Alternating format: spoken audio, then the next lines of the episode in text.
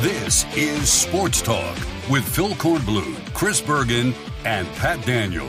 Sports Talk is heard across the state on radio affiliates of the Sports Talk Media Network and is streaming live on sportstalksc.com as well as Twitter, Facebook, and YouTube. The South Carolina Education Lottery lucky number to call in is 888 898 2525. That's 888 898 2525. Now, here are Phil, Chris, and Pat with tonight's edition of Sports Talk. All right, welcome in, everybody. Sports Talk on a wild and wacky Wednesday night, coming off of a big night last night. South Carolina going to Tennessee, winning, upsetting the Vols. How about that for the Gamecocks? Couple of bookend upsets in a seven day period. Number six last Tuesday, number five last night. In between, you had a little Missouri meat to uh, fill out that sandwich. Gamecock basketball red hot, red hot right now, and just playing a style of basketball that Lamont Paris uh, loves to play. Everybody's comparing it to what he learned at Wisconsin, playing uh, or, or coaching up there, and bringing that style to South Carolina, and it's very, very effective now. Teams know when you face South Carolina uh, what you're going to get. It's a lot like, to be honest with you, what Frank Martin did at South Carolina in his uh, successful uh, seasons when they had successful seasons. I guess the most successful being the Final Four run. Though that team might have been a little more. I have to compare the numbers. That team might have been a little more offensive with Sindarius Thornwell, uh, in particular, uh, Chris Silva coming on as a freshman. The thing about this team, I mean, like that Martin team, uh, you know, great defense, uh, well schooled defense, and right now they know how to handle most offenses that they have come across.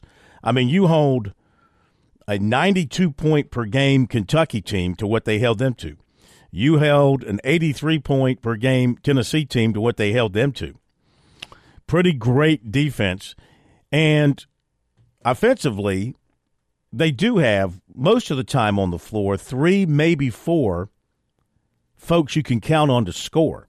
I mean, their outside shooting really came through big for them last night in the clutch. Cooper had a big three in the last couple of minutes after things were getting really dicey. He also had a couple threes prior to that. Wright had another big three. So they're not devoid of offense by any means. They can shoot the three. They made their free throws last night as well. So it all came together. Uh, they battled Tennessee evenly on the uh, on the backboards. So it a terrific to go on the road, beat a team ranked number five in the country, undefeated at home in front of a packed house that was expecting their team to win. Quite an accomplishment. Yeah, and I know the uh, the flashbacks today have been to 1968, the last time the Gamecocks won games over top 10 teams in a three game period. Go back to 68, the beginning of the McGuire run from 68 to 75. Those magical days for Gamecock basketball that were just getting underway. You really didn't know what you had. 68, Bobby Cremins and uh, that group was just starting to come together. That was before, because Roach and those guys, they were freshmen then. They couldn't play, right? They didn't play until 69, if my memory's right. And, of course, that's when things really took off once that group came together, and then McGuire added more to it. So South Carolina got a well earned victory. And then Clemson last night. I mean, dominating Louisville. And then they took their foot off the gas again and almost let it slip away. But they held on and they beat Louisville at home, and that should give the uh, the Tigers some uh, feel good mojo going into a very tough game, very tough game Saturday against Virginia. I don't know. I was thinking about Clemson, Brad Brownell, and what makes his teams good, and what makes his teams not so good. And I'm telling you, it just seems like every time he has a team that is more offensive than defensive, they struggle. His best teams have been the ones that can really clamp down on you defensively at any time. and make you play at a particular pace, much like this South Carolina team. I think his best teams are the ones where they were better on defense but good enough on offense to put up enough points because you didn't have to have a whole bunch of points. You didn't have to score 75, 80 points because you defensively, you were going to limit the other team to something in the 50s or the low 60s. He has said this team has not been a great defensive team. And again, last night, I mean, for a while they played good defense, but then they let Louisville off the hook. And Louisville almost made a miraculous comeback from 24 down at Littlejohn. So they got a tough one coming up with Virginia. Virginia will make you earn every point. And I mean, if if Brad Brownell could play this game in the 50s like his team's used to, I think he'd be happy about that because they'd have a very good chance of winning. They may have a good chance to win anyway, but they're going to have to make every possession count against Virginia on Saturday at Littlejohn. South Carolina goes to Georgia on Saturday, try to avenge that loss to the Bulldogs a couple of weeks ago in Columbia. So, really glad I went up to Knoxville. Good trip, a beautiful arena, packed house, a terrific performance by South Carolina made it well worth the trip. And if the Gamecocks can beat Georgia, no doubt they'll be uh, in the top 25 uh, come next week. Might even shoot uh, well on up there with that record, but they still have to take care of business at Georgia. Um, they did move up 10 spots from where they were on Monday. They went up 10 spots in the net from, I think it was 49 to 39. With their win last night, Clemson dropped in the net ranking couple of spots. So don't ask me to figure out the net ranking and why it is when you win, you lose with the net. I guess beating a bad team, a team with a poor record at home, somehow doesn't calculate into a positive move in the net ranking, but that's the way that metric works. So we'll talk about that. We'll hear from the coaches and also dive in a little bit more into the NCAA and Tennessee and lawsuits flying at the NCAA left and right now from attorneys general and universities and anybody else that wants to sue the NCAA. Pat, did you sue the NCAA today? I didn't have a chance to file my lawsuit. I've been in contact with Jim Corbett about suing them just out of principle, just to fall in line with everybody else. The end of the NCAA is near, as we've known it. I see no way at this time that they can resolve themselves of the issues that uh, are are are hampering them as an organization because they just don't want to get in step with the with their membership. They're trying to rule on a membership that doesn't want to follow their rules anymore, even though it's the membership that sets the rules. This what makes this is what makes the NCAA situation such a headache and such a head scratcher is that the NCAA is just a building. It's just an acronym. Uh, it's made up of the people that it oversees, the schools themselves. The schools have people that represent them at the NCAA, and they meet and they come up with the rules. Now you have NCAA staff that write up everything and are supposed to enforce the rules, et cetera, et cetera. But it's the schools at the different divisions that come up with the rules. They set the calendars for recruiting. They set the rules about recruiting. But these same schools are now rebelling against their own rule book that the NCAA is trying to enforce in this new world order, and it just doesn't mesh. What they're trying to enforce doesn't fit with the way these schools are thinking now. I mean, let's face it the schools in the Power Four conferences, the big boys, the ones that want to play at the highest level with the highest stakes for the biggest TV money, they're out there uh, dishing out the dollars through the uh, NIL concept. And they don't want that to change now, or they don't want the idea of being able to go out and recruit players with money to be interrupted by the NCAA.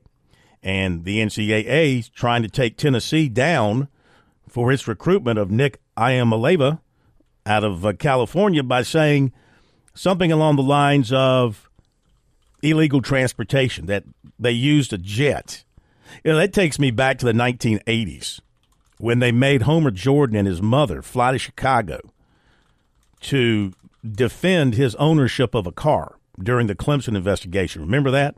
What a circus that was. One of the things about Clemson's uh, investigation then was the car that Homer Jordan had and who paid for it. And I mean, this is where the NCAA has has always been with this sort of silliness in in over authorizing uh, itself on its membership and in trying to mandate everything that they could do. And so now it involves uh, a plane transportation uh, by a booster for this quarterback. Uh, but here's another thing about all this too that that kind of caught my attention. So the collective involved here is a group called the Spyre Group, okay? And they're like the biggest in the country when it comes to collectives. And their attorney's a guy named Tom Mars. And he's an Arkansas grad, number one in his Arkansas law class, if you ask him. So he's not a Tennessee guy per se. He didn't go to Tennessee. He went to University of Arkansas Little Rock, and then he went to University of Arkansas Law School. But he is representing this group, and they put out a statement once the NCAA put out their statement saying that in no way, after they signed I'm Iamaleava to an, a, reportedly an $8 million NIL deal that was not tied to University of Tennessee. They did not influence his decision to go to Tennessee, that they would have represented him to any college in the country that he wanted to go to. That was their statement. Which on the surface you say, okay, that's all well and good. But when you dig a little dig a little deeper, you find out that of course the Spyre group is located where? Knoxville, Tennessee. Operated by who? University of Tennessee. A part of which is what? The Major Vol Collective. So you have to look at it with the question if you've got all these connections and the player in question ended up at Tennessee, how are you to expect people to believe that you didn't have something to do with him going to Tennessee? The perception, of course, is reality part comes into play here. And you might say, you know, unless you can prove, is there a paper trail? unless you can prove that you had nothing to do with his decision to go to Tennessee, it certainly smells like a duck, quacks like a duck. Probably is a duck. So, my point in saying all this is another example of how, in in everything in college athletics, what people say is not reality. Don't tell me my head is wet when I step outside and it's not raining. Don't tell me it's not raining just because you know there's there's rain dripping off my scalp. Don't don't look at me and tell me it's not raining. Well, that's what they'll do. They'll look at you and tell you, no, it's not raining, even though there's you know you're you're soaking wet from being outside in the rain. That's the kind of foolishness we've had with college athletics over all these years and how they've tried to spin things. And I see this as major spin job by this company. Now the NCAA also, of course, is being foolish in what it's trying to do because they're trying to come in after the fact and reel all this in, and they're not going to win. They're going to lose every step of the way in court. Every step of the way. They're going to lose every case as it comes to this. So they better realize they've got to go they've got to go in another direction if they still want to be a a viable body in having some sort of governance over college athletics, which I see slipping uh, further and further away uh, from their grasp as as time moves on here. So we got all that to talk about tonight. Plus, 705, little hooping and hollering with Coach John Combs. And we'll have as a special guest tonight Dorman coach Thomas Ryan. A great time to have him on with us because, of course, he coached uh, PJ Hall when he was at Dorman, and he coached Ta'Lon Cooper when he was at Dorman. So he's got his fingerprints on both the Tigers and the Gamecocks and their success that they're having this season. And we'll update recruiting for you as well. So we've got a lot on the table. Uh, Chris Bergen, is Chris connected? Chris Bergen is with us. I'm he here. Is, hey, he's on the road. I've been patiently listening to you. Yes, sir. He's on the road, traveled with the uh, Coastal Carolina team to um, George's. No, James Madison. Correct. Yeah, you went north, not Virginia. south. You went north, not south. Went this north. Time. Yeah.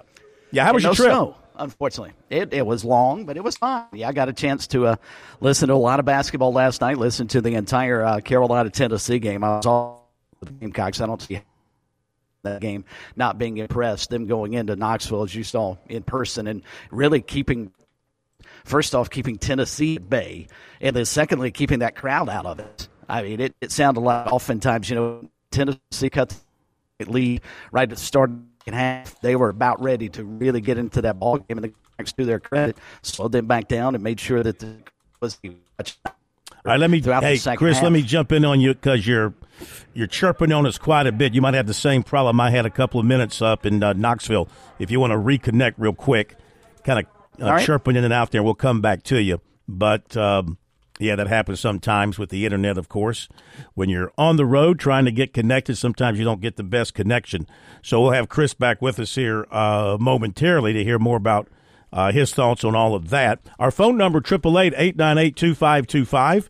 That is the South Carolina Education Lottery lucky number here on Sports Talk. We'll take plenty of your phone calls. In fact, why don't we go ahead and um, run off some phone calls here while we got them lined up. I don't Well, even. here, reminder though, uh, Yeah. Chris is going to reconnect with us in any second now. He's only with us until six thirty tonight. So if our callers wouldn't mind hanging out, we can get a little bit more out of Chris if we can while we got him. Is he back with us? He will be any second now. Well, we'll go ahead and jump on the call till he's connected. I'm going to guess we've got um, Gamecock Larry up with us first tonight. Chris is actually back with us now. Chris, you there? I am here. All right, go ahead. Didn't realize I had disappeared, so I apologize. Does this sound better? Yeah, you're good.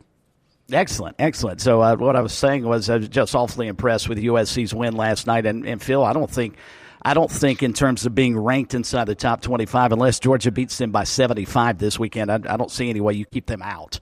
I, I really don't. That's a top twenty-five team with a top fifteen performance last night, especially on defense. And you know, I, th- I think they, if if anything, you go into Georgia wanting a little revenge from a game you just let slip away. Uh, they should have won that game earlier this season back at home. So they- go in with that kind of mindset, and they played with a chip on their shoulder much of the season. I don't see why they wouldn't on Saturday. And do you suppose if Clemson had won by 40, they would not have dropped in the net rankings? Are we to the point now where, like in the old RPI, that style points are important? I thought winning basketball was all you were supposed to do. Uh, just like when the Gamecocks won the other night and dropped. Same thing here with the Tigers. Yeah, they didn't probably play their best 20 minutes in the second half, but they won a conference game and that should be enough not to penalize you for that. I don't care how bad Louisville is. So are we getting the indication that you've got to blow teams out to not drop in the net rankings now? It's it's hard to figure. Yeah, you would think a win's a win, but apparently a win over a poor team at home doesn't do you any good in the net ranking. That's the only Right. conclusion I can reach. I don't does does I don't know that point differential plays a role in the net ranking. I don't know if that's one of their pieces of the equation or not, but you would think a win over a conference foe at home would do you some good, but there's a lot of different numbers plugged into that. The opponent, the opponent's opponents, what they're doing, what your opponents have been doing, that all impacts on a daily basis what that net number is. So, did not help Clemson last night, despite getting that win. It didn't help them as far as the net ranking is concerned. But they need to put One themselves in a position. They need to put themselves in a position where they don't have to look at that number Right. come mid March or the you know the, the uh, selection Sunday. They need to get to where it doesn't matter. Uh, well, the only way it doesn't matter is if you win the ACC tournament, but where they are in a strong enough position where they don't have to sweat it. Don't get clobbered on the backboards. I was stunned that Louisville dominated the backboards against a really good rebounding Clemson team. If, if Brad Brownell's upset about anything aside from lapses defensively in the second half last night, he's got to be just terribly frustrated at his team for not getting on the backboards. I mean, you can't at home in particular. You can't have Louisville almost collect 50 rebounds on you. Mm. I mean, that's absurd. And so that was one of the stats that just jumped off the page at me because we don't normally see that with the Tigers, especially with Ian Schieffelin and PJ Hall and Chauncey Wiggins and those guys, their abilities to get on the backboards. I was stunned that Louisville just kicked them off the backboards to a basically two to one edge. And Yeah. with that, Chris, yeah, 48 to 29 was the rebounds for Louisville versus Clemson. And then on the offensive glass, it was just I'm not sure I've ever seen numbers this lopsided. 21 offensive rebounds for Louisville to only four for Clemson. And then you also look at second chance points 17 for Louisville, only two for Clemson. Bench points 12 for Louisville, only five for Clemson. If you were looking at the stats at this game, you might have thought Louisville had won the game. And I think that's what is most troubling for Clemson fans out there and for this team is Brad Brownell has talked about the lapses in defense from his team having to rely more on the offense as opposed to the defense, which is kind of backwards from how we're I think used to viewing Brad Brownell's squads. But seeing them get dominated underneath the basket, like you're saying, especially with a PJ Hall, with an Ian Schieffelin, who are both tremendous rebounders, mm-hmm. to see them, are they spending too much time outside? Are they getting worn down on the other end of the court? Or what is happening there? Is it basic fundamentals of just not boxing out? Or what is, is it a quick fix? Or is this just the Tiger squad that we're going to see this year? Uh, first off, PJ Hall can't go 0 of, uh, 0 of, excuse me 0 of 6 from three point range because first off, if he misses, a few, PJ go inside, stop shooting the outside shot if it's not falling for you. Go inside and, and work your magic down to the post because he's a terrific mid range game and certainly on the block type guy can score. But, uh, you know, 9 of 20 for PJ Hall to get 25 points. It was almost like what we saw last night, Phil, from Dalton Knecht. I mean, how good a player Ooh, is that guy? Fantastic. 30, 31 points and what he had take about 30 shots to get there. So I think Lamont Paris said going in, you know, it's volume shooting for him. We'll, we'll allow him to score he got 24 shots last night to get his 31 points. I think the Gamecocks would have taken that before the game started. And then he ends up scoring the last 13 for them to keep them close. But I was awfully impressed with Knecht, but he had to work for every one of his shots and to shoot as many as he did to score that much. Uh, same thing with PJ Hall. That's way too many shots to get 25 points. Knecht hit some incredible shots. He hit a yes, three pointer late in the game. He chased down a ball into the back court. A ball had gotten through, went back to the back court. He chased it down came across midcourt on a dribble, went to his left, leaned back to the right, and hit a three pointer. I mean, it was an incredible individual effort, and it got them back close to the ball game. And I think it was then that uh, Cooper might have gone back down and hit a three on a feed from uh, Meechie Johnson. Here's the other incredible thing about the Gamecocks: these last two wins, they're getting no scoring from Meechie Johnson. He's doing other things, rebounding and assists, but he's hit one shot in the last two games. So somehow they've managed to win these last two games without their leading scorer giving them a bunch of points. Breaking news out of the ACC.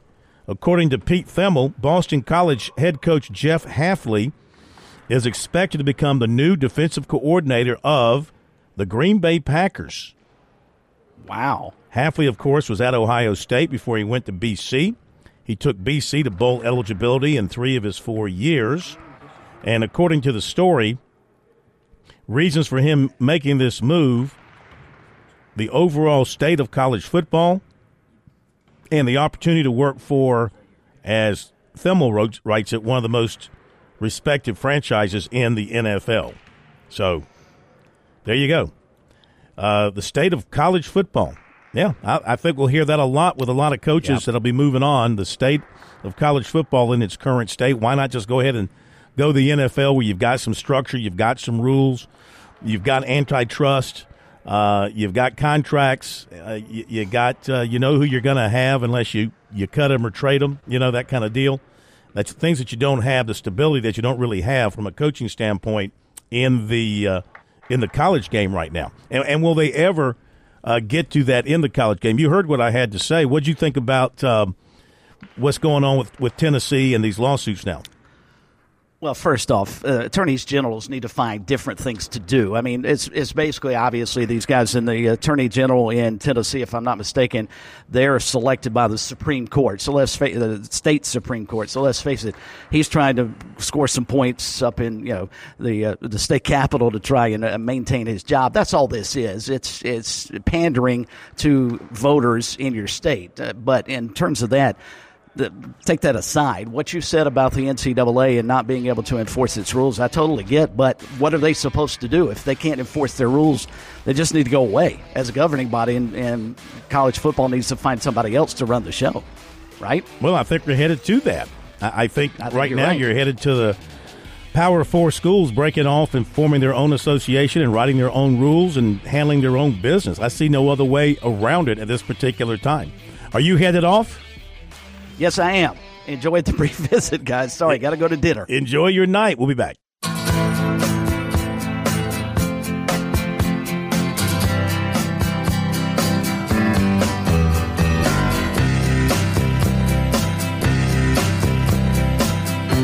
right, let's get to your phone calls. 888-898-2525, South Carolina Education Lottery lucky number to get you into Sports Talk on this uh, Wednesday night edition. Glad you're with us. Let's go to Vern in Bishopville leading us off tonight. Vern, welcome into Sports Talk. How are you, sir? I'm doing good, sir. I just want to call for a minute or two and just say, uh, when the Carolina and Clemson basketball team meet again this uh, season right here, you know? They don't. They don't? No, they only play Oh. once. They play once a year. Oh, yeah, I know that part, but uh, I thought maybe they were meeting some kind of playoff or tournament or something. Well, I mean, unless they cross paths in the NCAA tournament or the NIT. Yeah. Vern might be referring to yesterday. There was a bracketology that came out that actually had the two teams in the same the same region. Oh, okay. I don't know if they would necessarily play each other right out of the gate, but they could conceivably play Mm-hmm. at some point in that region. They certainly could. All right, that's what I'm speaking of. Yeah, but we don't uh, know. We don't know anything about that now. You won't know until Selection Sunday in March. Oh, yeah, well, well, well you, you think if they meet again, it would be a nice game to watch. Well, it'd be huge if they met again in the NCAA tournament. I mean, that would be as uh, you know so much better than a regular season matchup. So much riding on it. So chances of that happening, I would say, are slim. But it but it could happen. Yeah, yeah, you know, and stuff like that. I would really want to see the Lamar Paris learn anything from that first game. That's what I want to see and stuff. But I know it may not happen. But you know, look like he's coming along pretty good. You know, the thing when you see uh, uh, DJ Mack when he's trying to score. I, you know, I laugh myself silly. You know, that I haven't seen things like that since Charles Barkley. The way he backed them down into the paint, you mean? yeah, just button like a like a calf. Yeah, yeah. Hey, listen, that was great identification by Paris to see that matchup and to get the ball to his big and let him work inside. And yeah, it worked time and again for the Gamecocks. But you know who he remind me of? You know when he does things like that. I, I know I just said Barkley, but uh, you know he reminds me of a woman. You know when they play basketball, but you know he he's heavy. You know he can't jump, so you know it's a good thing. But anyway, y'all be blessed. You know I just want to pass that on to you when I saw that thing about Carolina and Clemson. You know maybe they would meet again. Yeah. But anyway, I'm I'm pulling you. Hope I hope I see him again. I would like to see Big Paris learn anything, but you never know. Well, the You know, last a- time it happened like that, that two state teams met in the NCAA tournament, I think was that game against uh, Furman in South Carolina up in Philadelphia in 75, I think it was. And Furman won that like game. Yeah. But anyway, you know, you never know, you know, and something like that. I Mm-hmm. don't wish both of them into the playoff or tournament or anything. You know, I wish both of them make it. Now we could have had it last year, right? Wasn't it set up in the brackets where Furman and Charleston were going to meet Something uh, like that. at a certain right. point? Yep, but it didn't. It didn't get that far for them. But I think we could have had that last year. I think maybe it might have been Sweet Sixteen. Would they been in the Sweet Sixteen? Because they both Yeah. won. They both won their first round games, right? So I'm thinking it might have been the Sweet Sixteen that they were set up to meet had they gotten that far. Yeah, 'cause I ain't gonna talk no trash about Clemson. You know, last night they won. That should have been. The, you know, when you win, no matter how you done it, as long as you win. Mm-hmm. You know, I don't know why. Uh, uh, you know, dropping them down like that. You know, it, I- it's amazing how much disrespect both teams get. But anyway, y'all be blessed and everything. You know, I just want to run that by you. Know, 'cause I saw that bracket thing. You know, maybe I thought you had knew more than I know. So you know, anyway, y'all take care. Be blessed. Yeah, and you, Vern, sir. that was uh in that in that bracketology, Clemson was a six seed in the East, and South Carolina an eight seed. So they would not have met until the Elite Eight, but still had a shot. And then going back to last year, it was actually going to be in the round of 32. Uh, College of Charleston lost their opening round game to San Diego State. Oh, that's Furman, right, yeah. Furman upset Virginia. They would have met in the second round, but instead Furman played uh, San Diego State. That's right. San Diego State went on to the Final Four, didn't they? They did. They had they had quite a quite a squad. Yeah. All right, thanks for the call. We continue, 888 As we continue, want to remind you that if you haven't made plans for your summer vacation, if you haven't gotten that uh, house or condo squared away, you need to do so today and give Jimmy Smith a call at James Smith Real Estate at 843-237-4246 online at pauliesvacationrentals.com. Spring and summer right around the corner. So if you want to be able to have the the pick of the litter, so to speak, and get what you really want, you better act soon. 843-237-4246 for your perfect beach getaway through James Smith Real Estate and our buddy Jimmy Smith. we go to Hank in Columbia. With us next, Hank, welcome in to Sports Talk. How are you? Well, I'm doing fine, Corn. Yes, sir.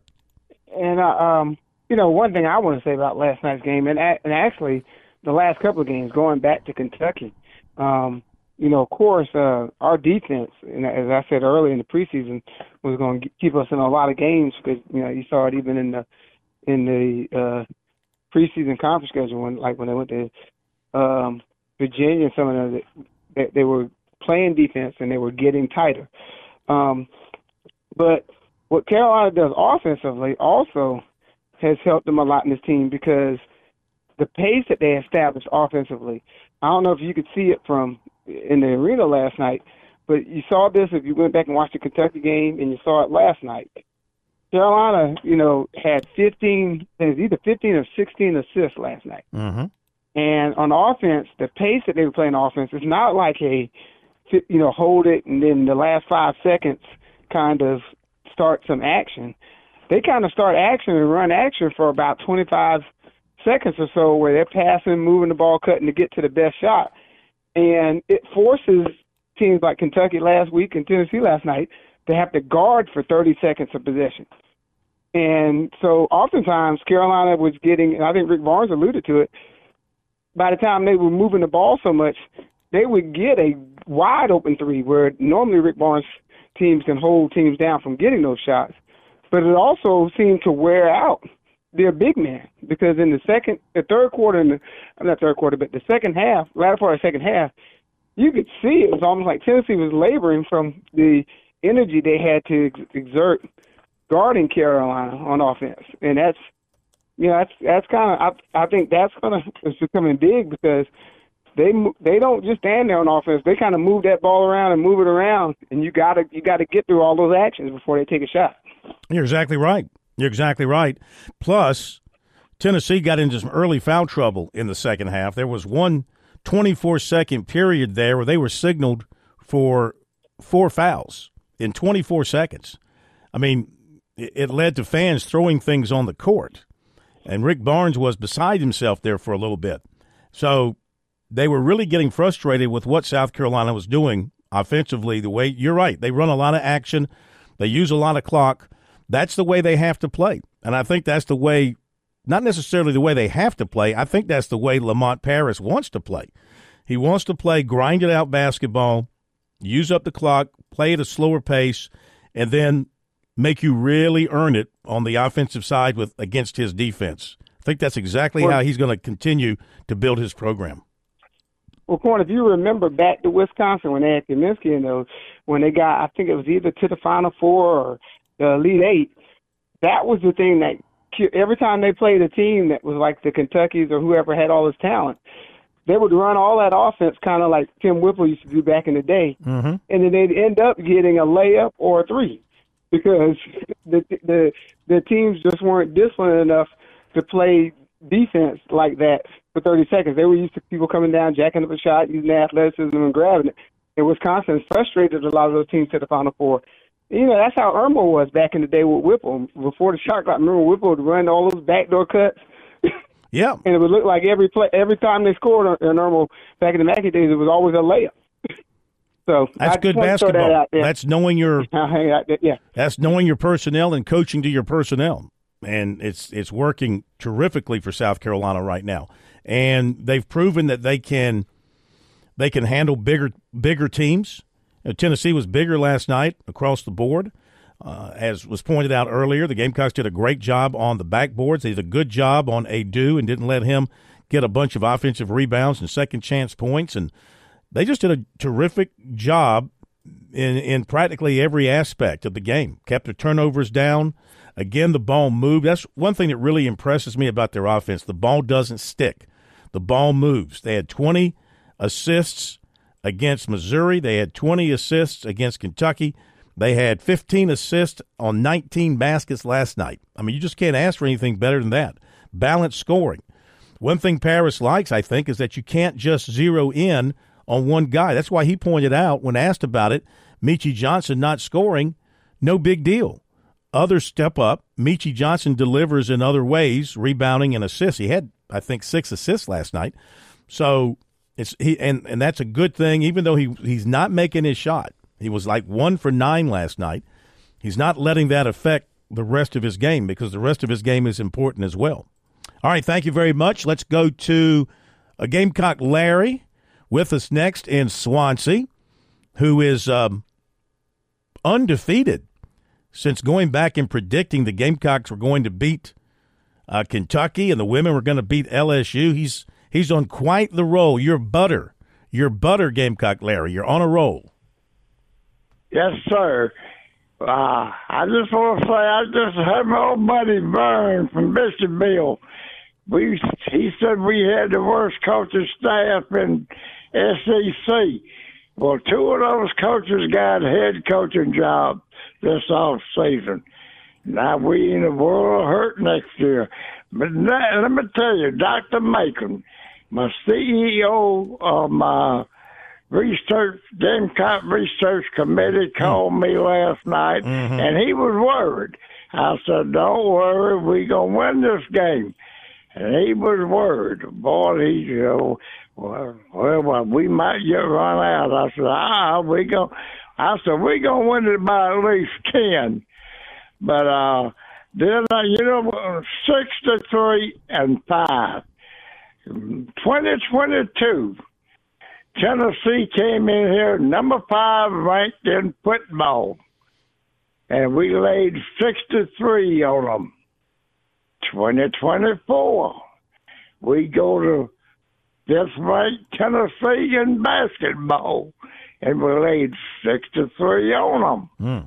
Boy, I'm telling you, we six to three and five. More, we love them numbers. And if we meet Tennessee somewhere in the playoffs, we gonna get six to three or more. Hmm. But another thing, I told them last night, I said, give that. They call that. I can't call his name. The guy that got thirty something points. I said, go ahead and give him his 30, 35 points, but hold the balance the rest of the team to 30 points, and we'll win this game. And so that's what we done. We let him get his points. We mm-hmm. could have stopped him. We could have stopped him from getting more. We could have stopped him if we really wanted to. But we let him get his points. But what did the other uh, the balance of the team got? They didn't even get thirty. No, I tell So you, he was the he was their main guy, and they actually held him in check for a good part of the middle part of the game. He got red hot in the last five or six minutes. I mean, he just he took over. I think he scored their last thirteen points. So he was sitting on like Right. 17, 18 points. He finished with 31. I think he scored their last 13 with some incredible shots. I got to believe the pros at six six and a guard who can handle the ball. He had seven rebounds last night. I got to believe the pros uh, like him a lot. But after him, Vescovi had 10, but then nobody else had more than six. And I tell you who's really struggling is Josiah Jordan James. Um, he only took three shots last night. He only scored two points, and he is really now. He did have seven rebounds for him, but they expect more offensively out of him for sure. And since SEC play began, that's what he's been averaging two points per game in SEC games. They got to get more from him. That's all right. We we we. I told him he got his thirty-two, and I guess the rest of the team got about twenty-eight or twenty-nine. Well, if he had 31, that means the rest got 28. So he outscored his uh, his teammates, 31 to That's 28. right. Mm-hmm. That's the formula for winning basketball. You got that right. Gamecock. Mm-hmm. Go Gamecocks. All right, Larry. Come on. All right. Talk to All you later. Undefeated Larry. Larry is undefeated and pretty much undefeated in January, isn't he? Has he miscalled anything in January? I don't know that he's He's missed. been he has been red red hot. Yeah, yeah. All right, phone number 888-898-2525. South Carolina Education Lottery lucky number. We've cleared out the first wave. The first wave of calls. They're gone. So that means lines are open for wave number 2. So go ahead and grab a phone line. Uh, USC football coach Shane Beamer will formally introduce his new associate head coach, special teams coordinator Joe DeCamillis at a press conference on Friday morning at 1045. We'll have that covered for you on our website, sportstalksc.com. Be right back after the break. Touchstone Energy cooperative members save more, more on electricity, and members save more on insurance, groceries, healthcare, restaurants, travel, concerts, and sporting events through Co-op Connections. Touchstone Energy is an alliance of the member-owned electric cooperatives, and as a member, the power is yours. Experience the power of co-op membership with Touchstone Energy and find out how much you can save on electricity and a whole lot more at touchstoneenergy.com.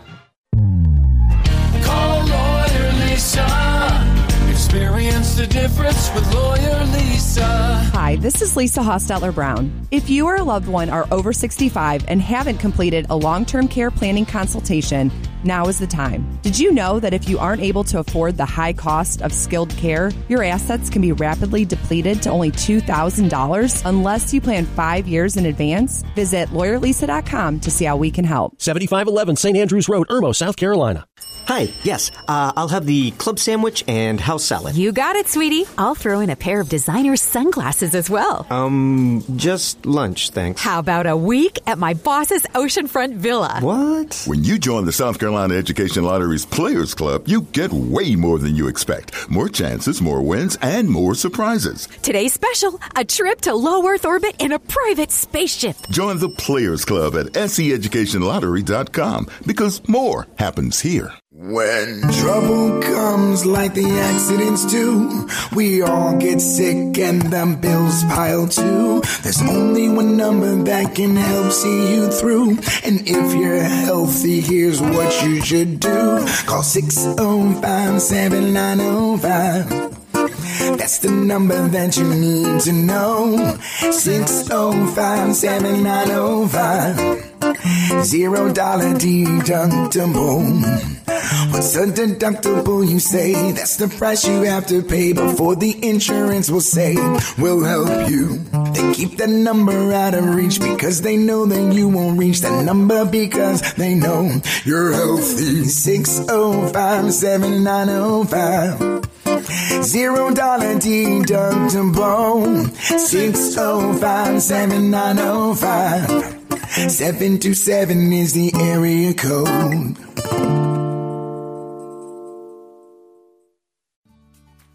Major Billy Downer here from the Department of Natural Resources, and DNR is excited to announce the implementation of Go Outdoors SC, a new online licensing and boat titling system that you can access right from your phone. Through this new system, customers can purchase their hunting and fishing licenses, renew their boats, apply for lottery hunt opportunities, and complete electronic harvest reporting requirements. For more information, visit Go Outdoors SC at your local app store.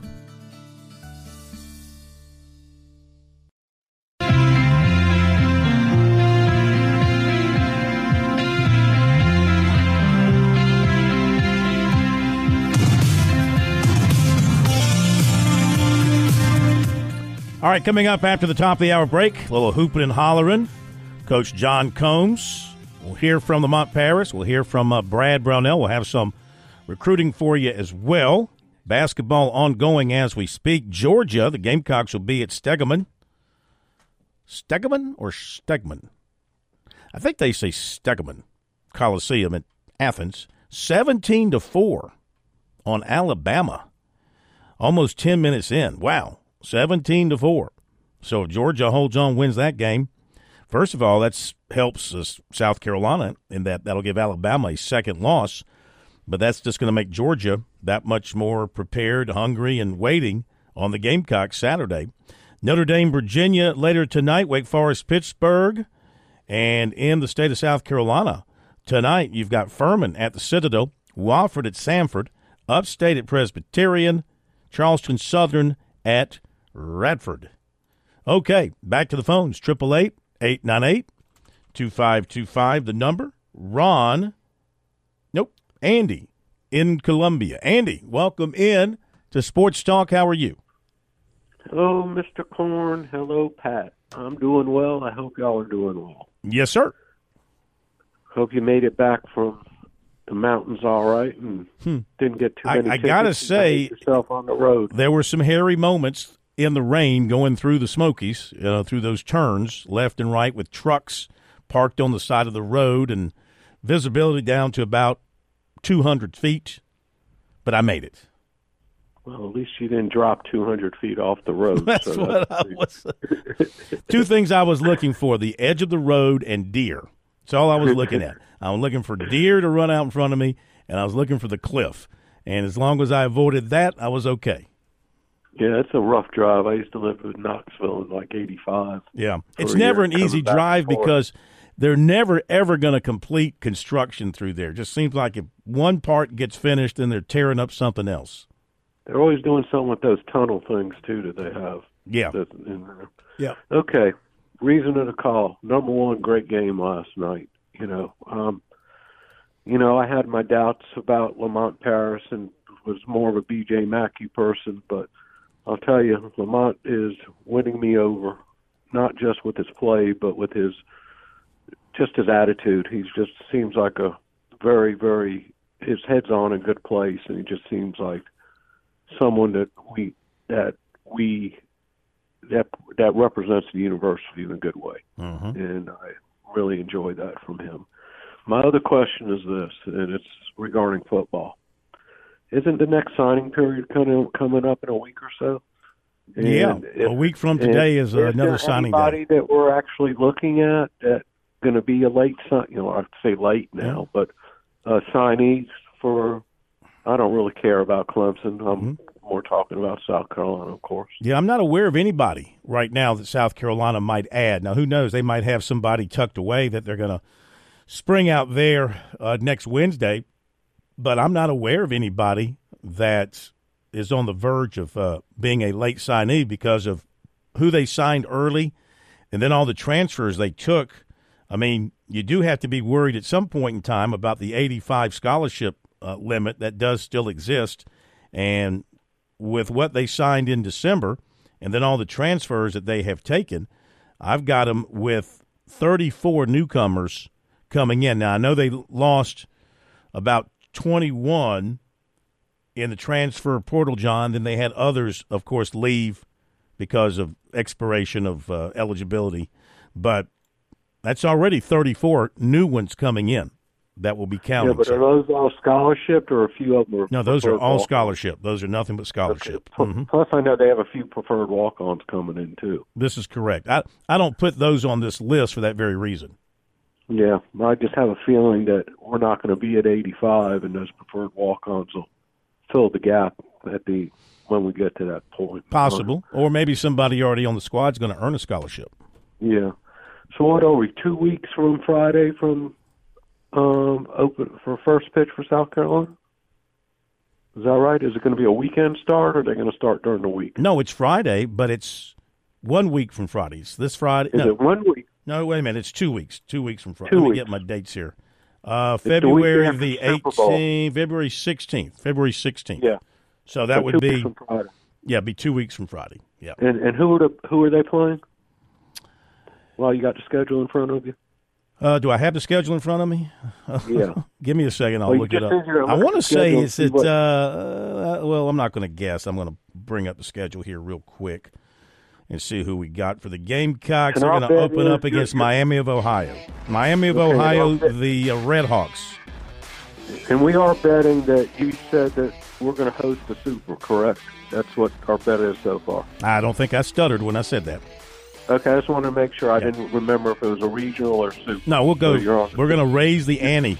We're going to raise the ante to super level.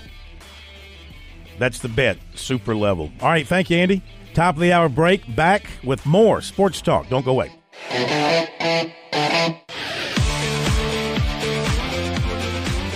Welcome back to Sports Talk on the Sports Talk Media Network. You can reach the guys with the South Carolina Education Lottery lucky number 888 898 2525. That's 888 898 2525. Now back to Phil, Chris, and Pat with the second hour of Sports Talk on the Sports Talk Media Network.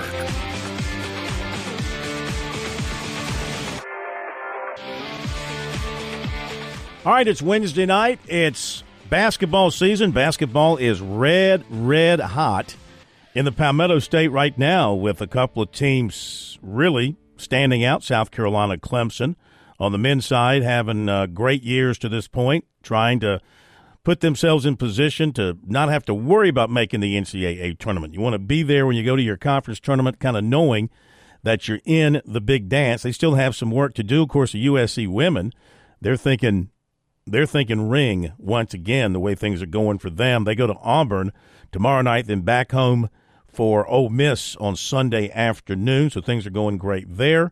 College of Charleston has a big one at home tomorrow night against Wilmington, seeking to avenge a loss at Wilmington a couple of weeks ago.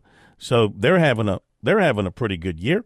So we got some good basketball around the state, and of course, high school basketball red hot as well as we work our way through region play, heading towards the beginning of the state tournament here in just a few weeks. So it's time for some hooping and hollering here on Sports Talk with Coach John Combs, Athletics Director, Spring Valley High School, former head basketball state, and we have a special guest tonight. Let's welcome in Coach Combs to get things rolling tonight. Coach, good evening. How are you? I'm outstanding. Good evening to everybody. Good to have you with us. What's been happening around the state, high school wise, since last week? Anything uh, to uh, really surprise you, or anything uh, worth uh, noting in your mind since the last time we talked? Well, no, nothing. Nothing has surprised me. I mean, well, like I said, we're we're now at the point where we're winding down the season. Most teams now only have about three to four games left in region play before we we start the playoffs coming up here in February. But there's a lot of great matchups going on, and man, it's great high school basketball and great college basketball going on right now in South Carolina. Well, you put out your rankings uh, yesterday, boys. You've got Lexington number one, followed by Summerville, St. James, Burns, and Dorman. And in 5A girls, it's Sumter, Mauldin, Rock Hill, Dutch Fork, J.L. Mann. 4A boys, top 10. Westwood, Ridgeview, Catawba Ridge, Wilson, Riverside. That's your five. The girls, South Point, North Augusta, Bluffton, Westside, Pickens. 3A boys, top five, Crestwood, Darlington, Wren, OW, and Powdersville. 3A girls, Camden, Wren, Blue Ridge, Lower Richland, and OW. 2A boys, Gray Collegiate, Oceanside Collegiate, Andrew Jackson, Hampton County, and Landrum. On the girls' side, Bishop England, Andrew Jackson, Gray Collegiate, Blacksburg, and Silver Bluff.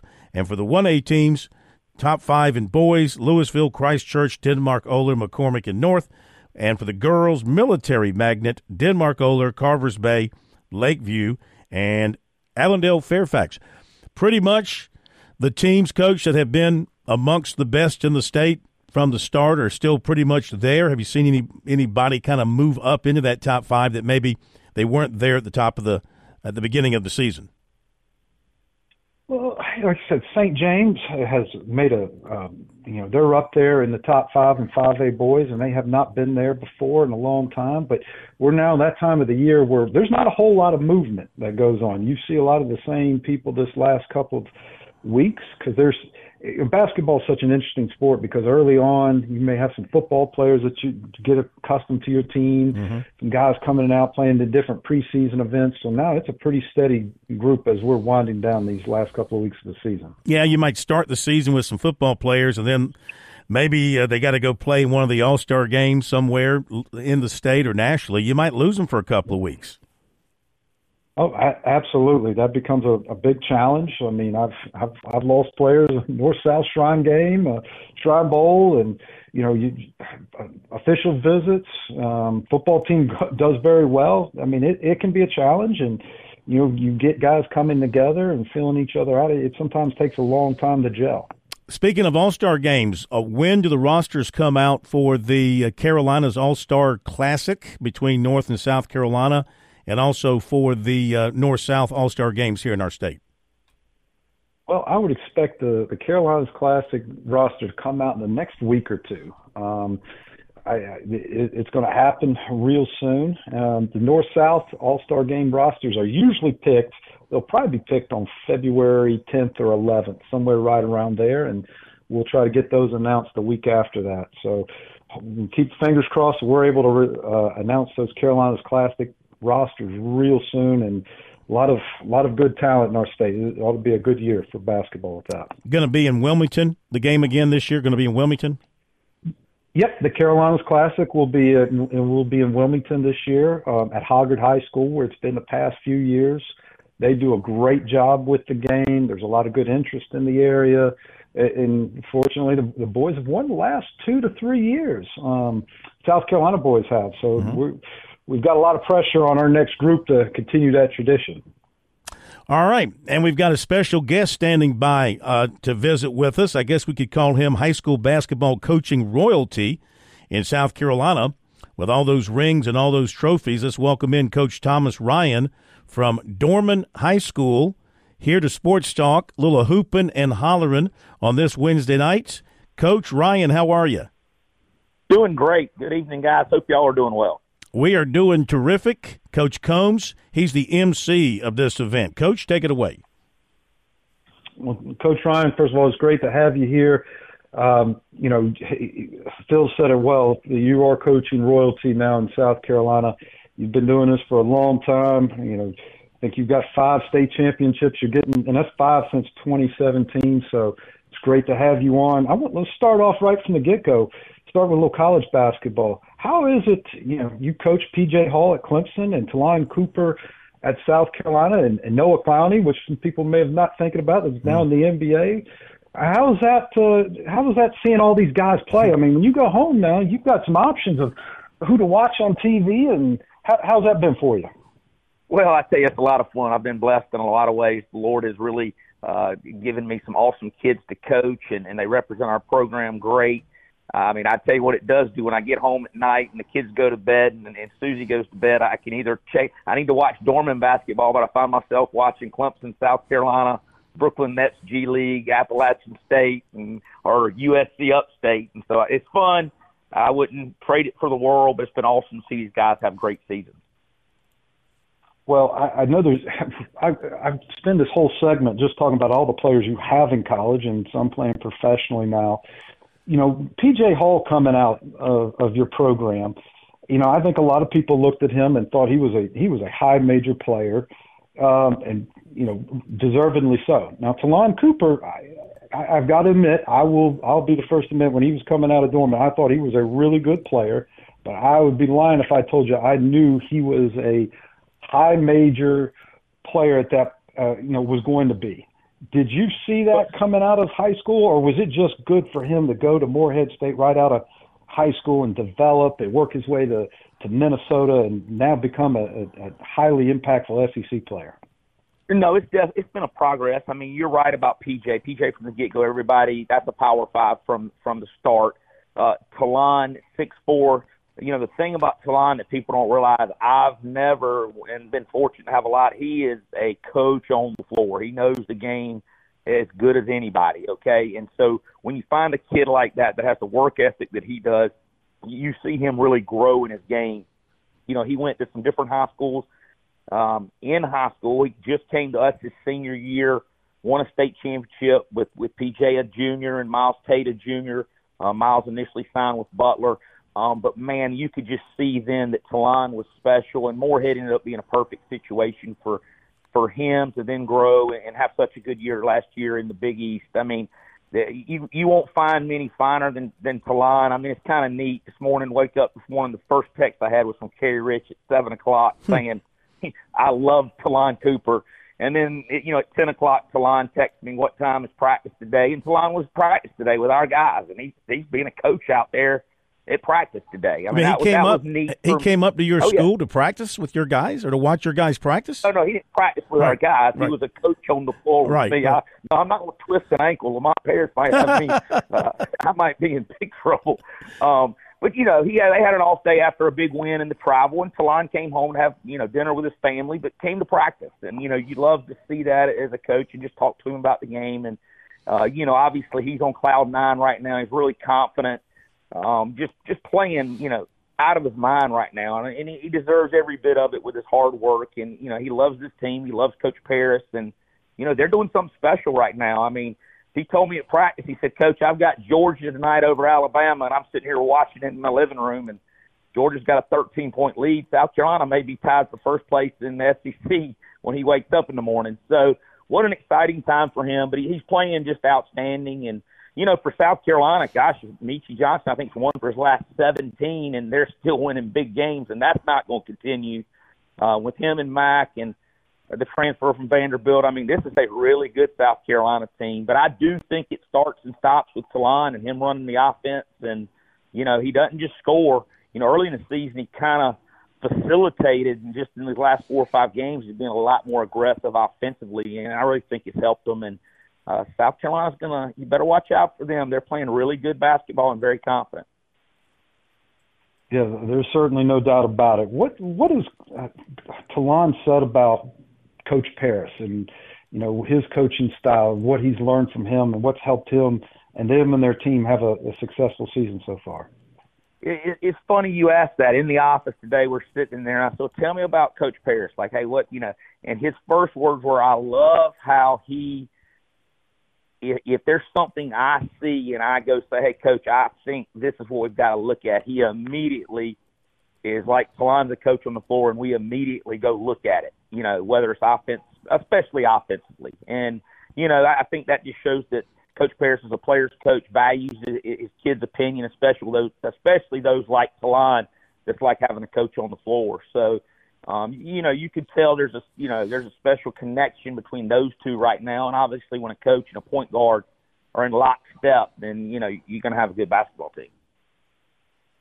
Know, well, Coach, I will certainly say, I, I, you and your influence on Ta'Lon and PJ Hall, Noah Clowney, and some of the, a lot of the other players, you and your staff. I mean, I, I would say what's underrated is the fact that you know Ta'Lon came from a, a highly successful high school program. PJ came from a highly successful um, high school program there at Dorman, and the winning ways I think have translated into those programs. I think that's a that's a big big part of that. Tell us a little bit about Well, your team I, that you got now. real quick. Well, let me just talk Okay. on that with PJ. You know, I've talked a lot about Ta'Lon right there, but Mm. you know what PJ's done is the face of Clemson program is pretty special. Um, and you know, I, I get to get the best of both wor- worlds, seeing Clemson and South Carolina basketball. But you know, the way PJ has carried himself, led that program, and I got to be honest, I'm biased. Man, that that guy's not getting the calls like some of the superstars right now. Um, I mean, I'll come on now at, at Cameron, but uh, Brad Brownell on line one for you, Coach Ryan. Brad Brownell on line one. Absolutely. So, but PJ, good gracious, the year he's had and led this team, and you know, hey, I think Clemson.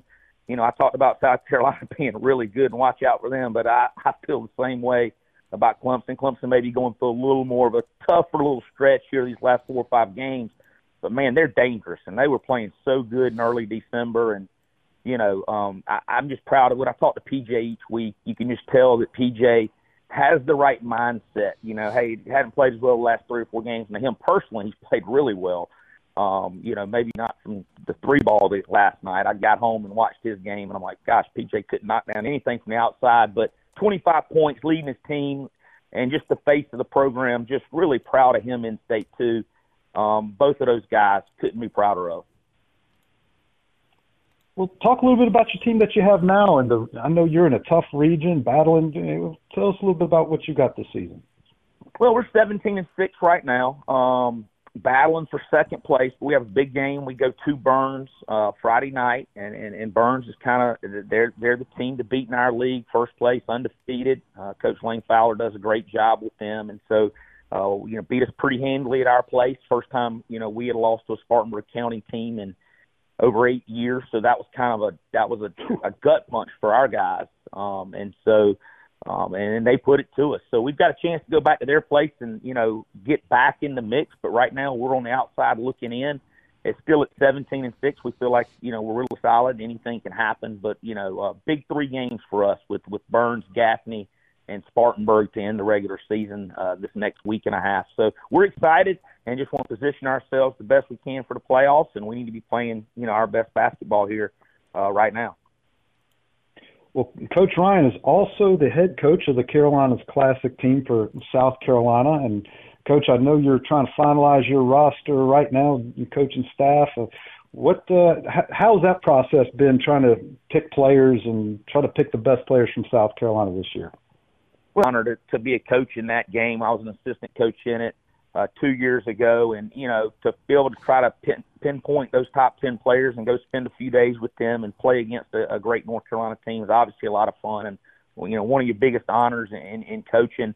And you know when I look at this roster and we've we've pretty much finalized it, and I don't think it'll be announced for a week or two, um, but you know it's a, it's a really good team. And I mean some really good players, and South Carolina continues to churn out uh, guys that'll play at Division One level and you know, I, every year I'm amazed as, as this is my 24th year.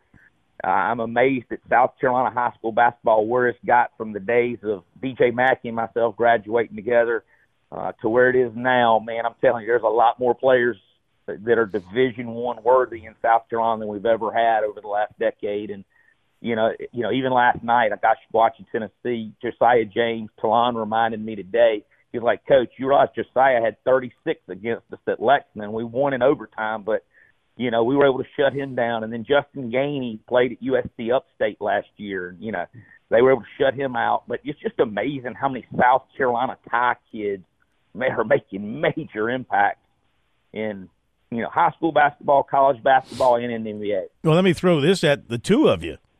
Do you know who's leading the nation in scoring in D1 college basketball? I actually, I actually don't. do. Okay.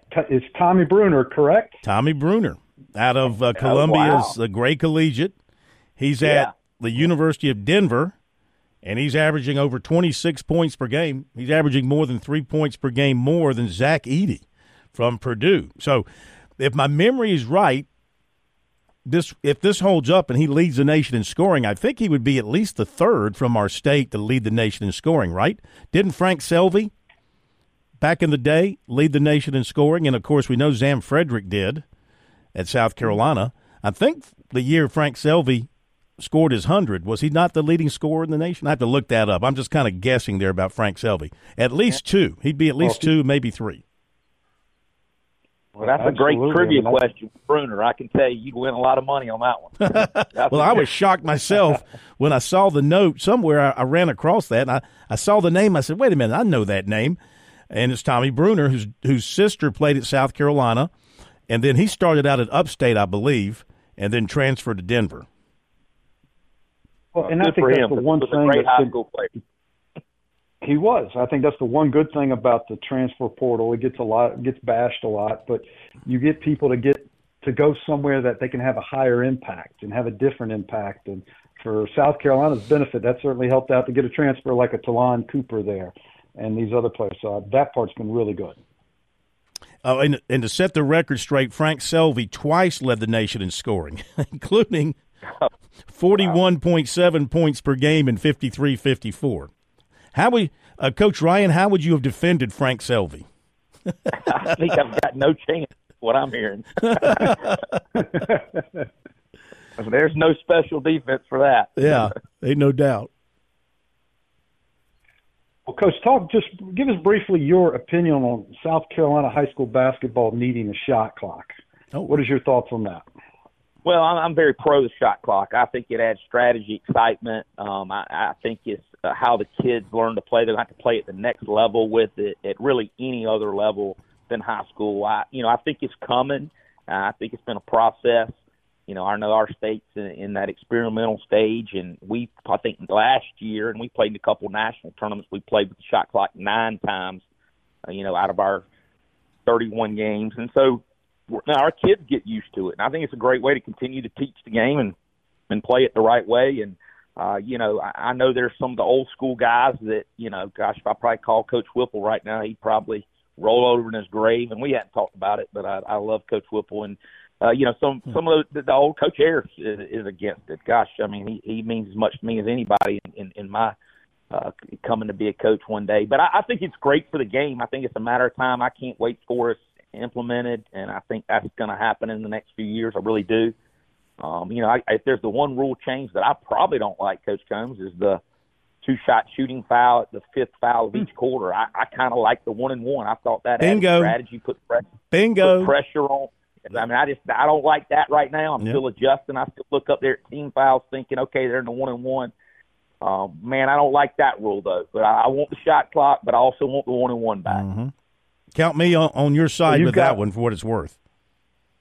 Well, you've got three games, I think, left in the season. Do you start? How do you start preparing for the playoffs? Do you do anything different, or are you literally a one game at a time, and when the season's over with, uh, regular season, then you move on from there? How do you prepare for that? Yeah, we're pretty one game. I tell you, back in the day, there was a couple times that I would try to prepare for. I can just remember back Irmo, Markup with Gaffney that I felt like I changed who I was the day or two before. And in this last, you know, 10, 12, 15 years, I, I learned a lot from those first six or seven where I just tried to do too much. And I have really tried to keep us in a schedule of what we do at practice, what film work we do, on us, on them, and every game's the same. And I just think that that doesn't put the kids, it doesn't uh, make them un, unsure about themselves or oh, coach is worried about this. So yeah, we're definitely a program that keeps the exact same schedule every every game. Well, that's great. Uh, who is there any players in your area that uh, that stood out to you this year that other people should be talking about? Well, I, you know, I'll, I'll be honest. The under the radar prospect, and I was talking to Dave Dickerson at USC Upstate, and I called Quinton Ferrell at PC. And matter of fact, I think they play tonight. We've got two of our guys playing in that game. I can't wait to check in on how that's going. But Will Fowler at Burns is really, really good. He had 41 in the game. You know, he missed most of last year, so I don't think people know about him. Uh, Justin Ray at Eastside. I think South Carolina Clemson were kind of peeking in him for a while. He he's a really, really uh, explosive scorer. Uh, you know, Columbia's got some really good players, especially at Lexington and Gray. Um, but you know, in the Upstate, as you asked, you know, I, I think that's led by Will Fowler. You know, Justin Ray at Eastside. A Turbe, Dad played at Clemson. Mhm. Julian Turbe from uh, Riverside, a good player going to American University. So that's some of our best ones up here right now. Well, tell me, what do you think about Lexington High School this year? Have you had a chance to watch them and Cam Scott, your old your old high school? What what do you think about them? Well, I think they're absolutely loaded. Okay, and you know it's going to take a it's going to take a big time performance from somebody in 5A to knock them off. I'd say right now Burns probably has the the, the team that could do that. But Cam Scott, Prunty, I mean, they're just really, really explosive and good. And Elliot Pope's, you know, you just go look at the schedule they've played. He's prepared them, and and and, and they're taking care of business night in and night out. I mean, Lexington is a is a big, big favorite in 5A. There's no question about it. Coaches, we got to wrap. Coach Combs, you want to wrap it up for us? Hey, I want just thank you for uh, having us on and getting an opportunity to talk uh, South Carolina basketball, high school basketball. It's fun when we could talk about uh, the players that we've coached, the players we've coached against, and having a major impact on a national stage um, in college basketball. It's a lot of fun. Uh, thank you, Coach. Coach Ryan, thank you, sir, and good luck this week. Thank you, guys. Appreciate it. Have fun. You too. Thank you. And thank you, Coach Combs. Great stuff. Thank y'all very much. You have a great week. Yes, sir. Talk to you next week as we draw closer to the high school playoffs here in South Carolina. We'll be all over it, Coach Combs, and uh, guests as we go through the end of the regular season here and on to the playoffs coming up here in just a couple of weeks. All right. I love talking basketball here on Sports Talk. The half is leading Alabama 41 27. Virginia leads Notre Dame 23 15. Wake Forest 22, Pittsburgh 15. Upstate and Presbyterian tied at 26. Radford leads Charleston Southern 24 13. And the Citadel with a 21 18 lead on Furman. Wofford and Samford still to come. Also tonight, Florida plays at Kentucky. Arkansas plays at Missouri. Vanderbilt will be at Auburn. Also, Purdue is leading Northwestern 47 39. Xavier 38, St. John's 34. And West Virginia leading Cincinnati 17 15. We'll be right back.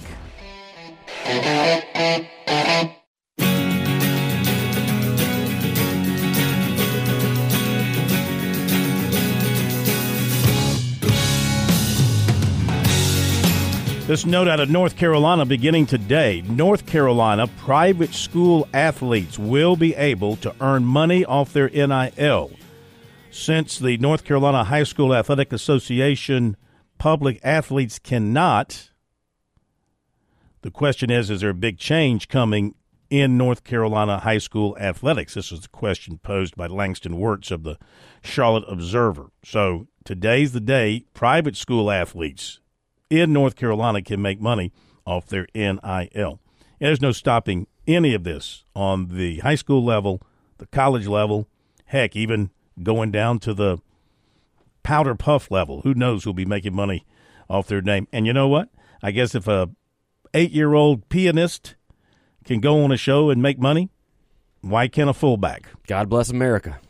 All right, last night the Gamecocks were money in Knoxville against Tennessee. Hard fought win over the fifth ranked Volunteers. Here's Lamont Paris. What a good game. Thought our guys just battled. There's some coach speak for you.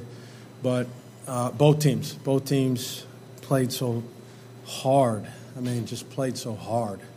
Um, and we made some plays when we needed to. Got to the free throw line and made some big free throws down the stretch. Secured the ball against really good pressure. Their man to man pressure is elite. Thought we did a good job of handling that, which allowed us to operate in the half court. And then, even when we did get out of sorts, we just made a play here and there. And that's uh, ultimately what it came down to. I Thought we did a good job defensively, trying to stay within the principles that we've uh, been preaching since July. And so, thought we did a good job of that for the most part blocked out and rebounded when we needed to, and and we're lucky to get out of here with a win uh, in a tough place, crazy environment uh, against a really, really, really, really good, well coached, experienced team. What were y'all able to, to do to kind of limit Zeigler and Aidoo like that? It's not often that they have a game like that at the same time. Um, you know, we just were. I, I don't want to. I keep saying this. We tried real hard. I think guys tried really hard to be in two places at once sometimes. Sometimes you got to help over here and then get back to your guy. We tried to, Zeigler's so fast and quick and a good scorer and player.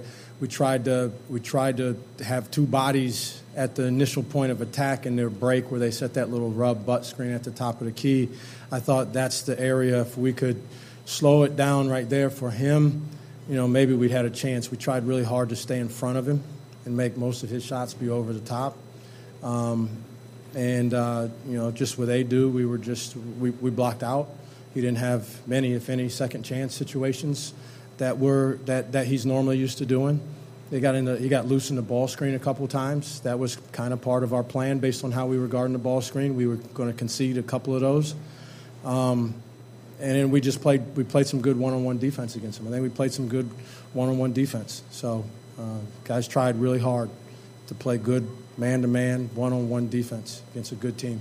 Lamont, first road win over a top five team since 1997. What does it say about this team to go into a hostile environment like tonight and find a way, you know, to get the win in the end?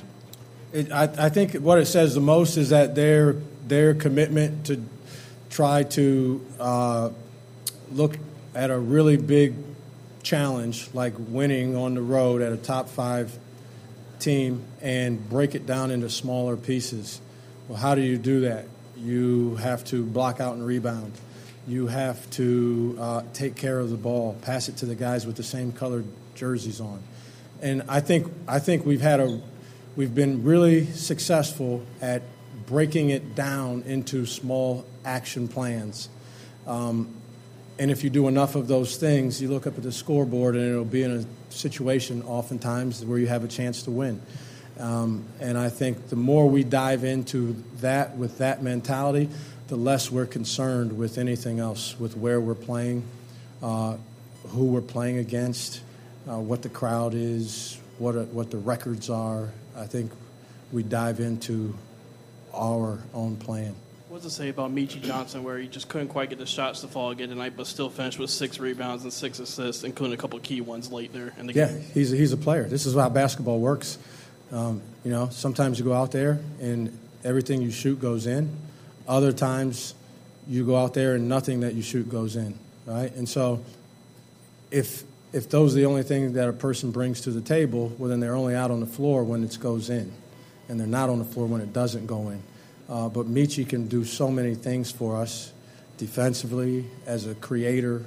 I mean, he can get in the paint. His decision making has been has been really good and really consistent. He he was the catalyst to the three pointer in the corner as he got both feet in the paint and kicked. That was a big play for us. I think we went from three to six right there, which optically to these guys matters at that point in the game. So. Um, you know, he's, he's, he's got a lot of ways that he can impact the game. We try to get everybody to, to, to do that, to think that. Right? You got to find ways that you can impact the game, and if it if it's only making a shot, then uh, your net worth is going to be lower more times than it is higher. Lamont, there's been so much doubt around this team this entire season, but that's number six, number five, and number six in the past seven days. What do, do these wins say about the heart and passion of the guys you have on this roster? Yeah, they, I mean, they, they got a lot of heart. They're, they're, it's a passionate group. They want to, you know, they want to, they want to, uh, uh, they want the, the spoils of whatever happens when you do what we've done, what we've done already.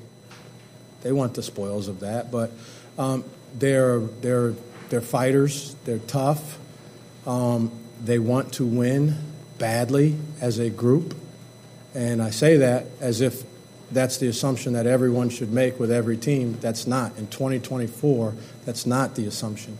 We got a team full of guys where everybody wants to win and they do whatever that they can. But it's a resilient group. Um, you know, they have a lot of respect. Our guys, they have a lot of believers. Our guys do, and so they know who matters the most uh, as they as opinions are formed, and so they feel good about. It. It's a confident group. They're a confident group. They work hard. They play well. They're a confident group. Y'all hit a bunch of clutch free throws down the stretch. Myles Stute make, making four of them. Yeah. Uh, what what what did you sense from, from him going to the line, and, and if you could just speak to his game coming coming off the injury and, and playing as well as he did? Well, I mean, I hope they went in, like I do anytime somebody goes up there, right? We try to we try to simulate situations at the free throw line at practice. They don't come close to simulating that right there. Um, I mean, to to meeting that scenario, but um, you know, he went up there. He was confident. He was not overconfident. That's when real doubt starts to creep in. The guy that is overconfident as he steps up there, as if it's no sweat. Um, I think he respected the moment. I think he went up there and went through his process, and, and, and he made the, made the shots. That was good. Did you ask me a second part to that question? Oh yeah, good. That was good. It's never easy to come back when you've been on a when you've been out due to an injury. I mean, it's hard. And I'll tell you, the hardest thing is to stay in a lane. You're going to come back and show the whole world, right? They've been missing me. Watch. I'm going to get 20 shots up. See why they why they've been missing me. It's so hard to stay in your lane when you come back like that. You're trying to prove stuff. Come on. I mean, you're 20, 21, 20, however old Myles is. You're trying to prove something. And so he did it in the right way. He really let the game come to him. He had some opportunities that presented themselves to him, and he took advantage of them. Get a lot of credit for that. You were 13 and a half point underdogs coming in, so not many people thought you had a chance to win this game. But getting off to a, a good start in this environment, how was that important to the way things played out for you? That your guys maybe settled in early and got a good feel for the game early? I mean, I think it's important always to get off to a good start. Good start's better than a bad start, right? But um, yeah, maybe in an environment like this, sure. Maybe in an environment like this, if you go down 11 to two, maybe it's hard to come back. Maybe you don't make a comeback, right? So um, maybe. But but having said that, what's just as difficult as that is to get a lead, right? And then to lose that lead. That's possibly more difficult. Um, and so I just I just think it's I think you got to grind. It's a possession by possession situation. Guys got to be they have to know that they have to believe that. There's no 24 point shot out there like they they have to manage the game on a possession by possession basis, and they did a really good job of staying in the moment. The words that they say in the timeout are meaningful, meaningful messages that they are saying in the timeouts and on the court. And uh, that's that's really important. It just tells you they know where they're at and how to manage the situation. You might play well, you might not play well, but they know how to manage the situation. All right, Lamont Paris, what he had to say after the uh, win last night in Knoxville. Now let's go to uh, Littlejohn Coliseum. Brad Brownell got uh, his team a victory over Louisville. Looked like it was going to be a walk in the park there for a while. Turned out to be anything but.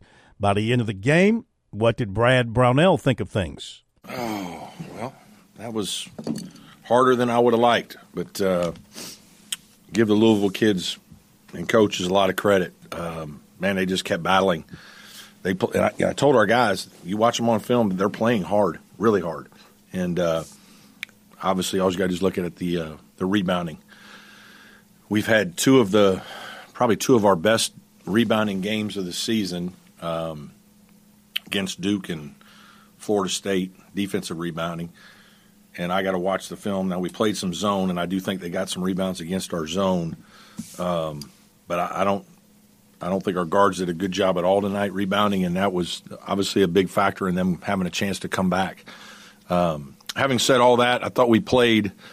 We didn't shoot the ball well again, and um, very slow starting. Some because we missed a lot of good shots again, but there was a stretch there.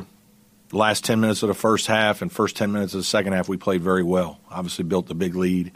Um, I think our defense is improving, and um, we got a lot of first shot miss, obviously, so that part was really good. Um, we had some very careless turnovers down the stretch, and and uh, they made some shots. And sometimes that happens. You know, you get behind, and you're really kind of playing with a free mind. And the shots are there's a lot less stress. Um, and I think that's part of the reason why you see comebacks in college basketball. The swings are so so great. The team that has the lead gets a little tight, which we did, and then the team that's behind is kind of playing free. But um, again, we'll take it. Really happy the way we played for about 25 minutes of the game, um, and give the Louisville kids and coaches a lot of credit. I thought they they really busted it and competed, and they whipped us on the glass. Questions for me? Can you talk to us about uh, Chase Hunter and his accomplishment tonight and the great game he played? Yeah, he did. You know, Chase has been playing better. Um, really happy for him. Um, he's had a lot going on. New father, um, just had a baby and is beaming from it, which I think is really cool. Um, and uh, but I think he's played well these last couple weeks. He's kind of coming out of it. He made a couple threes. Certainly, it's been fun to coach him in his career here. He's had a lot of adversity, uh, ups and downs, especially as a young player with injuries, and then you know just kind of trying to find your way like most freshmen and sophomores do. Um, but he's really blossomed into a nice player, and uh, he's had a nice career to score a thousand points. Uh, speaks to how good he is, and and uh, certainly I've enjoyed coaching him, and, and I'm really happy for him. How big was it to kind of get over the hump after the other day, and then not playing your best today? yeah, I mean, it, you know, this is what it is. I mean, we've you know win a game and lose a game, win a game, lose a game. It just kind of we haven't been able to kind of build a streak. Um, you know, hopefully we can play well Saturday.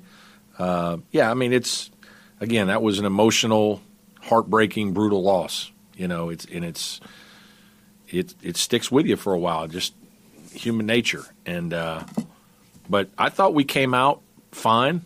Um, you know, if we make shots, we have a good lead early. Uh, now, maybe they say the same thing. If they made some of their shots early, um, you know, the game is different. But uh, I thought we got a lot of good shots. We just, again, we for whatever reason, this building, we're having a hard time making them. And uh, but defensively, I thought we played hard. I thought uh, we, we mixed in some zone tonight, which was good for us. Um, we just wanted to try that on some BOBs, and uh, you know, but there was a little segment. I had a, I thought a couple guys off the bench, maybe not quite as much juice as I would have liked. Um, but you know, again, I thought the middle half of the game we played great, and that's why we had a twenty point lead. With the veteran leadership that you have on the team, would you like to see a little bit better killer instinct, like finish teams? Yeah, Sure. Yeah, I'd love it. You know, but again, I think yeah, that's you know the killer instinct. It's not you know the Georgia Tech game is. I don't think that's a good example of killer instinct. Tonight is. Um, you know, we just made a couple of dumb plays on defense in the last of the game, and they made some big shots. Uh, this was killer instinct, and I I was imploring them at the you know 12 minute mark let's let's not let's finish it. Knock them out right here. This is our chance. And then the next time out, let's knock them out. This is our chance. And we just we didn't get it done. And uh, again, some of that's credit to Louisville. You know, some of it is we had a we missed some shots. Um, had a couple silly turnovers, and they're started they started making a few, and so they got confidence, and they started putting some little bit of game pressure on us. Um, but to give our guys credit too, we did make four free throws down the stretch, um, got a couple stops down the stretch. You know, you, you kind of sometimes gloss over those, um, you know, but certainly if the outcome had been different, we, we wouldn't be doing that. So, and that's kind of what happened to Georgia Tech. You talk about the shooting that continues to be a problem. How do you snap out of that? It I don't know that I know. Um, you know, I don't talk about it a lot.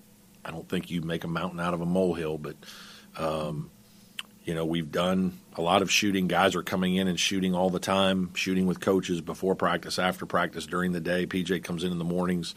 You know, um, you just kind of work your way through. Like Chase has made a couple here lately, and I didn't make didn't make as many at Duke, but um, PJ just had a tough shooting night from three. You know, I mean, I think five of the six shots are probably really good shots, and usually he's going to make at least two of them, um, two of the five. But uh, tonight just, excuse me, didn't go down. With that said, late in the game when you needed baskets, the comfort of having PJ. Yeah, huge, huge player. I mean, obviously, yeah, he's, I mean, he's a stud. You know, I mean, he's a first team all conference player, and you know, we're trying to go to him when we can. Um, you know, and and most of the time he delivers. I mean, he's just that's why he's good, and uh, he makes plays at crunch time. He makes plays when you need him. He wants the ball. Um, you know, he's an outstanding player, and um, you know, lucky to coach him.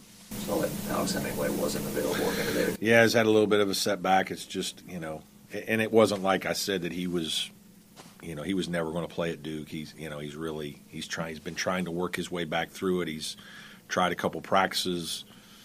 You know, again, he's he hasn't played in a full practice. He's tried, but it's you know, it's just this is a it's a hard one. Like you you know, you kind of got to go with the player and the trainer and just they got to tell you how they feel and um, you know, just he hasn't been able to get it get it right yet. All right, Brad Brownell, following the win last night for the Tigers over Louisville, back at home for a really, really big one against Virginia coming up on Saturday afternoon. We'll come back after the break, give you some recruiting. Also, this note popping out tonight. Maybe we should have thought about this, not surprised. Brandon Marcello, including Clemson's Mike Reed, on what he's calling an early potential list of candidates for the Boston College job. Of course, Reed is a graduate of Boston College, and he's just done a phenomenal job at Clemson, so he's got him on that early list. Back in a moment. Last year was a big year for Founders Federal Credit Union and our amazing members. A total of $30 million was given back to qualifying members in the form of loyalty bonus dividends, proving once again that it pays to be a Founders member. Founders is also committed to pouring time and resources into the local communities we serve. If you aren't a member yet, what are you waiting for? Join Founders today. Visit foundersfcu.com. Federally insured by NCUA. Membership qualification required.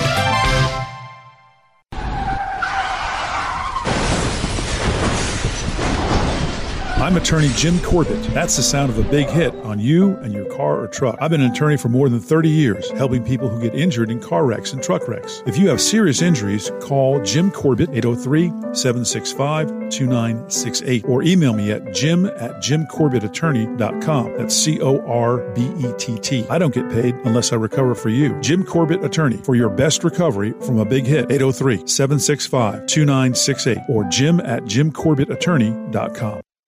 You've put in the work for your education. The extra early, extra late, extra, extra work. That's because you understand education opens doors to better pay, better opportunities, and a better you.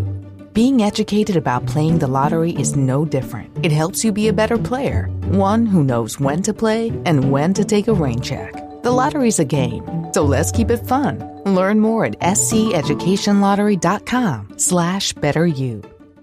George Bryan for Tsunami Bar Sports, our inventor. David Abernathy has always said Tsunami Bar technology allows us to take the training to the grass. Now I know through my sport of golf that natural agility can be converted to athletic ability. And why is this, Tsunami Robbie? Transferring the training to the grass. This may be the most undervalued characteristic of the Tsunami flexible bar technology. The Tsunami bar action loads and unloads at the concentric and eccentric transition points. This is what we call reversal forces, and the Tsunami bar is the only bar and training device that I know of that can train these reversal forces adequately at speed. Hey, this is Phil Kornblut. The Tsunami Bar is a terrific training device whether you're working on your fitness or your golf game. It's convenient, it's easy to use, and you won't feel beat up afterwards. Be sure to click on the digital ad on sportstalksc.com and get 5% off any order using promo code BBB5.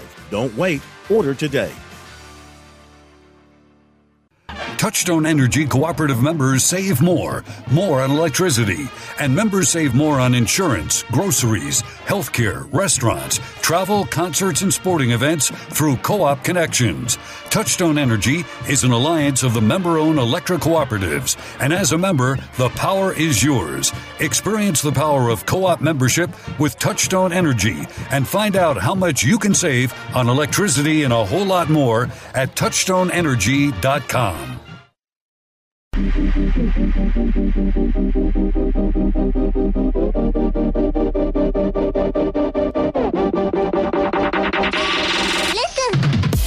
All right, time for the recruiting report brought to you by Seawells. Get on over to Seawells for the daily luncheon buffet. Two more days to go this week for the daily luncheon buffet, capped with a roast beef Friday, every day 11 till 2. It's only $14.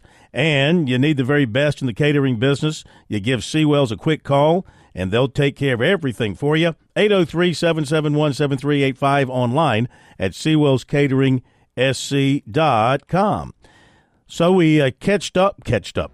We we catch up with safety Christopher Hatfield, 63205, Lincolnton, Georgia, who was in for the USC Junior Day on January the 20th, where he met with Tor- Torrian Gray and head coach Shane Beamer and defensive coordinator Clayton White. And he likes what they have done in developing safeties like Nick Emmanwori and DQ Smith and Jalon Kilgore. And he said that uh, all that's left an impression on him. He loved the visit, loved the area, really likes the coaches, likes the fact that, as he put it, DBs from South Carolina, they go to the NFL, and that's certainly something that he wants to do. He had planned to visit Georgia Tech last weekend and West Virginia this coming weekend, but he's had to change those plans. He'll get to those two and back to USC in the spring. The Gamecocks have set the bar high with the way they handled things with him. He said the relationship is there, communication's there, everything is good with South Carolina right now, but he's going to take his time and visit five schools for official visits this summer and then go from there decision in November or December. USC 2026 commitment quarterback Landon Duckworth was offered by Arkansas. Clemson coaches Dabo Swinney, Mickey Conn visited safety Jonte Gilbert of Atlanta today. Clemson offensive line coach Matt Luke visited Tuesday with offensive tackle Zaire Addison of Riverview, Florida. Several more offers handed out by USC. Cornerback Mark Manford of Marietta, Georgia. Linebacker Tyson Harley of Washington. Running back Tavion Swint of Kissimmee, Florida, a UCF commit. Linebacker Cameron White of Riverview, Florida. 2026 linebacker Kedrick Golston Washington, cornerback uh, Akadron Crumell in the 27 class, Knightdale, North Carolina. 27 tight end Justin Weeks of Atlanta. Hammond tight end Mike Tyler was offered by Maryland. And if you missed the notes from last night, just to hit up on a few, Shane Beamer visited with tight end Marshall Pritchett of Rabun Gap, Georgia on Tuesday. USC offered 26 offensive lineman Brody Smith, Beard in Tennessee. Blythewood defensive tackle Sterling Sanders was offered by UConn, and 26 receiver Jordan Gidron of Ridgeview was offered by Duke, and offensive tackle Mal Waldrop of Phenix City, Alabama, who was at Clemson for their junior day, has the Tigers high up on his list. He's going to go to Alabama this weekend, and then he'll wait and see what he does after that. He went to Auburn earlier in the month, but he really liked Clemson and what he saw from the Tigers and what he's been hearing from new offensive line coach Matt Luke. That'll do it for re- uh, recruiting and for Sports Talk tonight. Thanks for being with us. Have a great night. Thank you, Pat, and thank you, Chris, and we'll see you tomorrow night.